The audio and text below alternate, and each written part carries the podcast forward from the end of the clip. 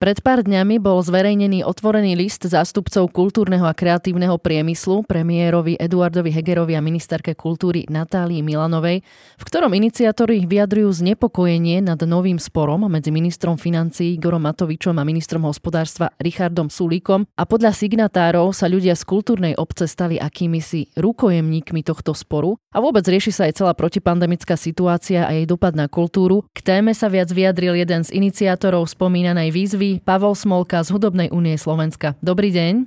Dobrý deň, želám. V čom vnímate najväčší problém pre kultúrne organizácie, respektíve pracovníkov v tejto sfére eh, v kontexte so spomínaným sporom, ale možno aj celkovom nastavení pomoci a plánu obnovy v kultúre? Problém, ktorý my sme teraz pomenovali a prečo sme aj napísali ten otvorený list, je v zásade v dvoch rovinách. Jeden je, že niektoré všeobecné pomoci ako keby dobiehajú a keďže prichádzajú uvoľnenia, tak uh, ich pokračovanie už nebude, čo je v našom segmente veľmi problematické, pretože veľká časť uh, našich, našich subjektov nebude môcť vyrábať v roku 2021, podobne ako to bolo v roku 2020 a akékoľvek uvoľnenie v akomkoľvek rýchlom slede nám nepomôže, pretože najmä teda tie letné aktivity sa, sa jednoducho organizujú a plánujú vo veľa dlhšom čase, ako máme k dispozícii. A jednoducho, ak by aj, dáme tomu v tom júli auguste, bola možná tá tisícka na tých e, verejných e, exteriérnych podujatiach, ako bola minulý rok, tak sa ukáže presne ten istý problém, čo minulý, že bude obrovský problém za ten krátky čas tie podujatia predávať. Nehovoriac už o tom, že nedôvera ľudí, strach z nákazy a strach z toho, že tie podujatia budú prekladané alebo rušené, bude možno ešte väčší ako minulý rok. Čiže budú, budú jednoducho u nás subjekty, ktoré budú mať stále stiažené podmienky na prácu, ale budú aj subjekty, ktoré budú stále zavreté, tak ako sú zavreté od toho marca. Tu sa bavíme najmä o kultúrnych priestoroch, ktoré jednoducho doteraz nemohli vyrábať a oni predsa v tom lete, keď sa dejú exteriérové aktivity, nikdy ne, ne, ne, nevyrábajú ani za normálnych okolností. Čiže oni jednoducho do septembra, oktobra nebudú môcť pracovať. Čiže pre nich tá dotácia na nájomné je stále kľúčová. Ak nemajú zaniknúť a zavrieť tieto prevádzky, bavíme sa o kultúrnych centrách, bavíme sa o kluboch, bavíme sa o o podobných kamenných prevádzkach, hej, čiže uh, malé divadla a podobne. A druhý, druhý problém, ktorý sme pomenovali, je vlastne zasa súčasný problém medzi, medzi uh, ministrom financí Matovičom a medzi uh, ministrom hospodárstva Sulíkom, kde ešte stále neukončená výzva, ktorá teda prebiehala od záveru decembra po koniec marca, ešte stále nezlikvidovaná výzva pre pomoc právnickým osobám v kultúrnom kreatívnom priemysle. V tejto chvíli dopadla tak, že aj uzavreté zmluvy alebo jednoducho ukončené konania sú stále nevyplatené. A jednoducho týmto firmám stále nenabiehajú tie peniaze. A ten spor medzi pánom Matovičom a Sulíkom je jednoducho o tom, že jeden hovorí, že už akoby na to nemá peniaze, druhý sa tvári, že mu na to akoby nechce dať peniaze. My dnes uh, namietame ešte jednu vec a to je, že tie schémy pomoci, ktoré minulý rok boli veľmi nepodarené a ktoré sa ministerstvo kultúry podarilo v novom roku eh, veľmi výrazne posunúť ďalej a niektoré eh, naozaj veľmi adresne urobiť. Tak my dnes hovoríme, že eh, OK, keď je to takto, a to ministerstvo kultúry sa naozaj ukazuje schopné dnes v spolupráci s rôznymi organizáciami z kultúry nezávislými nastavať tieto pomoci správne, tak, tak jednoducho prenesme tieto kompetencie právomoci na vládnej úrovni, preto oslovujeme pána premiéra, jednoducho neriešme to cez hospodárstvo, neriešme to mm, cez financie, neriešme to cez, cez ministerstvo dopravy, pretože časť našich subjektov je práve aj v schéme ministerstva dopravy. A riešme to priamo cez kompetenciu ministerstva kultúry, ktoré to jednoducho asi najlepšie bude vedieť urobiť. A samozrejme trváme na tom, aby tie schémy, e, ktoré vysuplovali ten minulý rok, nie že skončili, ale naďalej pokračovali, pretože ten rok 2021 pre nás bude veľmi podobný, ako bol minulý rok. Faktom je, že opatrenia sa uvoľňujú, ako ste už aj spomínali, týka sa to teda aj kultúrnych podujatí samozrejme. Cítiť to aj v praxi, alebo to len tak dobre znie? dobre to znie pretože pre mnohé odvetvia hospodárstva je to OK, oni môžu vyrábať bez problémov, vedia nabehnúť do týždňa.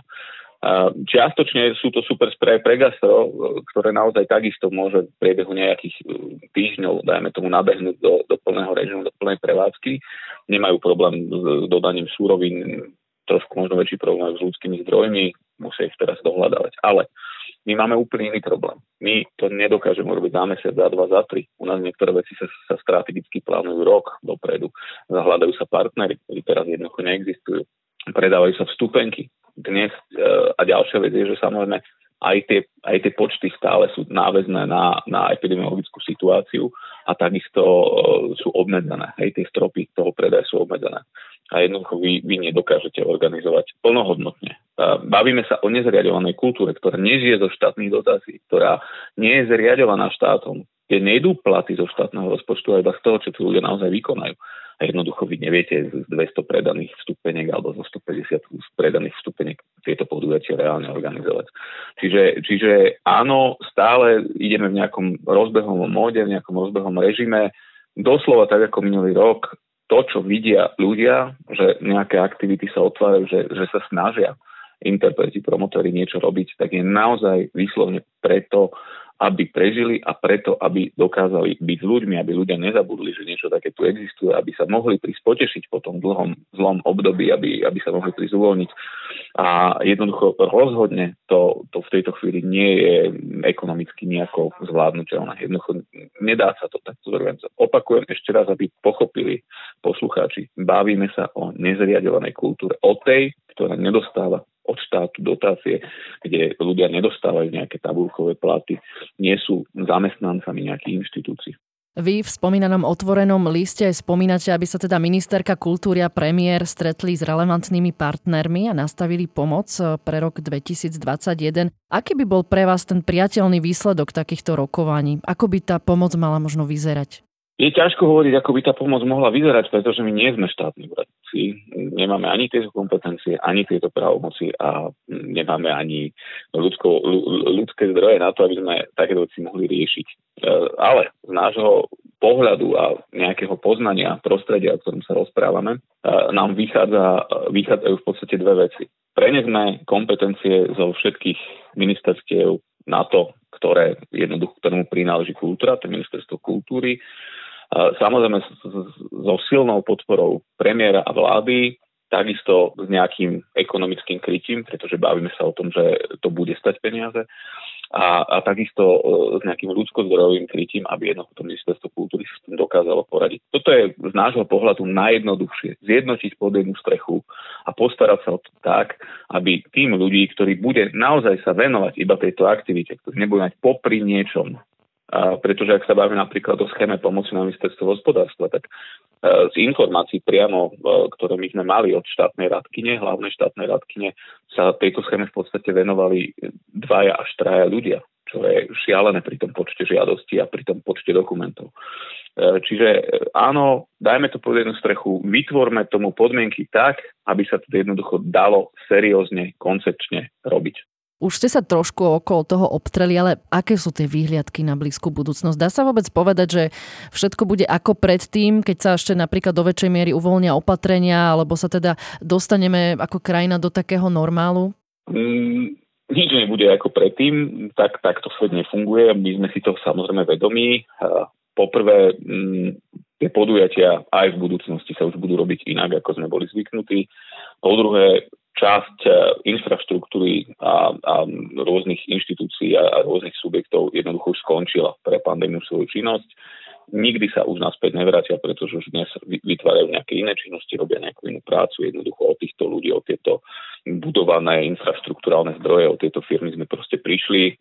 Bude sa veľa vecí musieť budovať ako keby odznova nehovorím, že je to dobré ani zlé, je to jednoducho situácia, ktorá, ktorá bude, ktorá proste je následok a samozrejme je na nás, ako sa s ňou vysporiadame. Ja verím, že sa máme pozitívne, že jednoducho ten čas, ktorý bude o rok, o dva, o tri, bude tak ako vždy jednoducho život a, a budeme všetci môcť žiť svoje životy, žiť ich, ich dobre, plnohodnotne naplno, ale isté je aj to, že tak ako niektorí analytici z nášho prostredia predpokladali, že prvá relatívne, nechcem povedať to slovo, ale um, pred, pred pandemická sezóna bude možno až v lete 2022, tak zatiaľ sa naplno ukazuje, že sa vôbec nemýlili.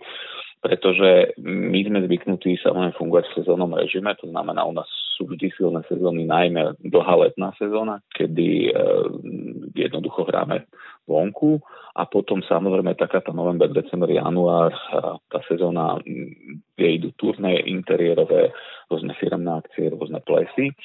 A ak, ak sa budeme približovať k nejakej normálnej činnosti v úvodzovkách, dúfam, že normálnej, tak naozaj možno až v tá jeseň, zima 2021 a, a veríme, že naplno potom to leto 2022. Ale to vlastne znamená, že, že tie dve sezóny, čiže rok 2020 a 2021 budú veľmi podobné a teda veľmi kruté, zlé. Hej. Ďakujem Pavlovi Smolkovi z Hudobnej únie Slovenska. Všetko dobré prajem a držím palce našej kultúre. Ja vám ďakujem za priestor a pozdravím všetkých poslucháčov. Držím vám palce, majte pekný deň a všetko dobré.